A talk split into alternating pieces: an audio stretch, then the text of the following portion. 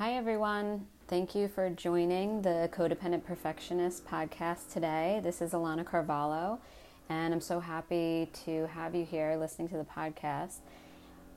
Just want to start off by apologizing for the delay in getting this this next podcast out, but I've been really focusing hard on making sure um, the book and my card deck that's coming out is as best as it can be. And so I've just really been focusing on that. So thank you for your patience. And I'm really looking forward to getting both of those projects to all of you. Um, and they should be out in the next couple of months. So it's really exciting. And I'll keep you posted on that. And um, you can get status updates on that through my Instagram and through my website. So um, I'll give you the, both of those, um, both of that information at the end of the podcast. So I got a really wonderful question that has to do with the recovery process for codependency and perfectionism. Um, and I, will primarily talk about codependency, but I'll also touch a little bit on perfectionism too. But um, I think it's really important for us to actually talk about what the recovery process looks like because there's a lot of misconceptions about what it means to actually work on some of this stuff and how how it really looks and presents. And so I'd like to give some clarity to that. And um, if we think about it in terms of the stages of change, it's very similar in the sense that the first stage of change is pre contemplation. And that's really the stage where we're all just kind of going about our business and living our life without considering um, changing. So at that point, we're just we're, living within our patterns and maybe with little to no awareness of what is actually going on for us, maybe feeling some discomfort or maybe so, knowing something doesn't feel right, but not yet ready to look at it or actually make any movement on it. And once we begin to maybe go to therapy or listen to podcasts or start reading self help books or whatever, that's when we tend to move from pre contemplation into the contemplation stage, when we start really kind of thinking about things and thinking about what all of this means for us and how we would implement it in our life. And what I like to say about this stage is that this is really the like observer phase where your goal is just to observe yourself and become really familiar with what is going on for you? Like what activates you? What triggers you? What do you see yourself saying to people? How do you respond when someone asks you a question that makes you feel uncomfortable? What what's what comes up for you emotionally? Can you see yourself saying yes when you mean no or doing something that you actually don't want to do?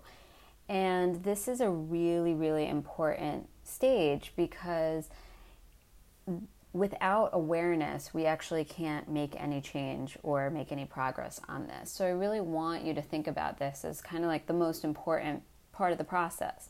Although, of course, eventually you have to move out of this phase to, to really support yourself. But this is the most um, fundamental in terms of setting the foundation for the change that is to come what I want people to be um, cautious of is moving too quickly through the phase and trying to just move towards action. Um, and for those of us who are perfectionists, we can often use this time to really criticize ourselves or, um, you know, we think that observing means being um, harsh about what we're doing. So, you know, when we're observing, we're going to see things that we might not like about ourselves, or we're like, oh man, why did I do that? But we have to be careful about not using that information to then, you know, berate ourselves or attack ourselves. We just want to see it just as information, okay? So try to be really compassionate and kind during this time when you're watching yourself um, for those of you who are perfectionists, you might want to see, um, you know, how how your inner critic kind of speaks to you and observe what goes on for you internally when um, you know you're doing different things so those of us who are perfectionists tend to have pretty strong inner critics who give us some really harsh feedback. So even just be an observer of that piece of it. And it's really wonderful if you can journal on some of this stuff or and write it down if you're working with a therapist, like really being mindful about it, bringing it back to the therapist is is really helpful. And then after you kind of start doing some of this observing work, you're going to move towards making some plans to actually put what you want to change into action. So, this is where we start kind of looking at what we did that didn't feel like it was in alignment with who we really are and what didn't feel right. And when we said something that actually wasn't true or whatever it was that came up for you, this is where you're going to start looking at like, how would I want to change that? And what would I want to do about that? And then once you move through that planning stage of it, you're going to move towards putting it into action and actually um, working on your perfectionism and your codependency. And so, like, what that what that might look like and you of course you want to start with some smaller things if you can before you build up to kind of the larger stuff that's a little bit more emotionally charged. But what you want to start doing here is some kind of minor stuff. So if it's saying no to something that you would normally say yes to, and something that's not, you know, tremendously big, but something that, you know, maybe it might feel difficult to say no to. Or it might be something along the lines, if you're a perfectionist, maybe it's um, putting a boundary in at work, like you're going to leave work at five o'clock every day and not stay late. And so the really important piece about this phase of the work is that what, when you start putting change into action, it generally doesn't feel good. And I really want you to understand that because some people really have um, unrealistic expectations that once they start working on this, all of a sudden their emotions and their actions are going to be in alignment. And that's not generally the case. What's probably going to happen is that you're going to start making changes to support a more um, authentic way of living, and it's not going to feel good because it goes against the patterns that you've been living in for a really long time. And so it's more likely that it wouldn't feel good than it would. So don't worry about the fact that your emotions won't be in the same place as your behavior. They will eventually catch up, but it might take a good amount of time.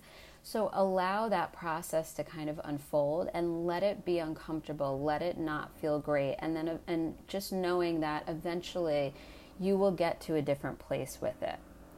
And you know, during this time, you should also be aware that the people around you are are probably going to have a hard time with you changing and it's not necessarily malicious, and we've talked about that. Some relationships can really withstand the changes, and some can't.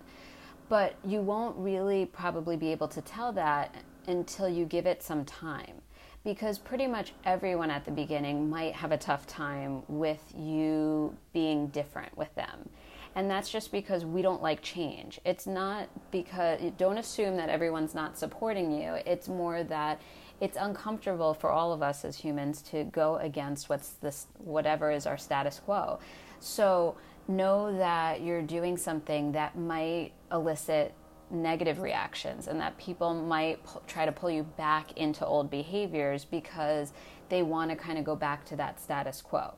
So I just want you to be aware of that during this kind of action phase of the process and in the stages of change, once you move through this, you kind of move into a maintenance phase, which is, you know, that place of like real recovery.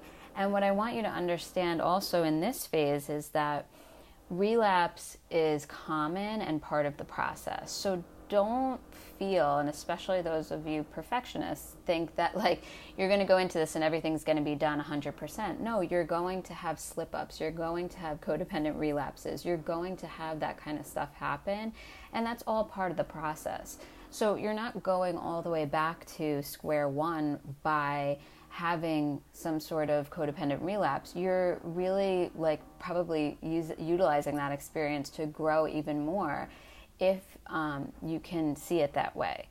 So don't get discouraged with yourself and the struggles that you go through while you're doing this. It's going to take time. There's going to be ups and downs. There's going to be a lot of discomfort, and all of that is kind of a normal part of the process. But I will tell you that getting to the other side, there's a lot of really amazing feelings like freedom and peace and like so much less anxiety and and less depression and and all of that there's just so much so much lightness as you work through this stuff. Um, and i can tell you that you know firsthand. And so i hope that this is helpful for you guys in just kind of getting an overview of what the rec- recovery process tends to look like.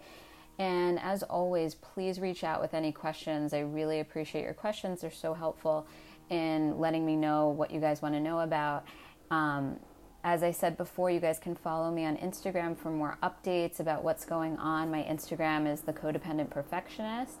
Um, also, please feel free to email me if you want more info on the book release or um, the Oracle cards that are coming out, and as well as a virtual support group that um, I'm working on right now that I would love you guys to reach out and let me know what you'd like from it, if you'd like to join. Um, and I plan to have some really awesome interactive stuff, including, um, you know, a, a call for everybody where we can really like explore questions in real time and, and really talk about stuff.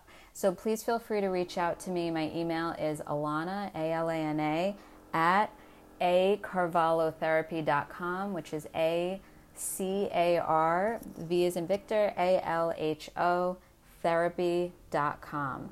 And I'm really looking forward to continuing the conversation with all of you. Thank you so much.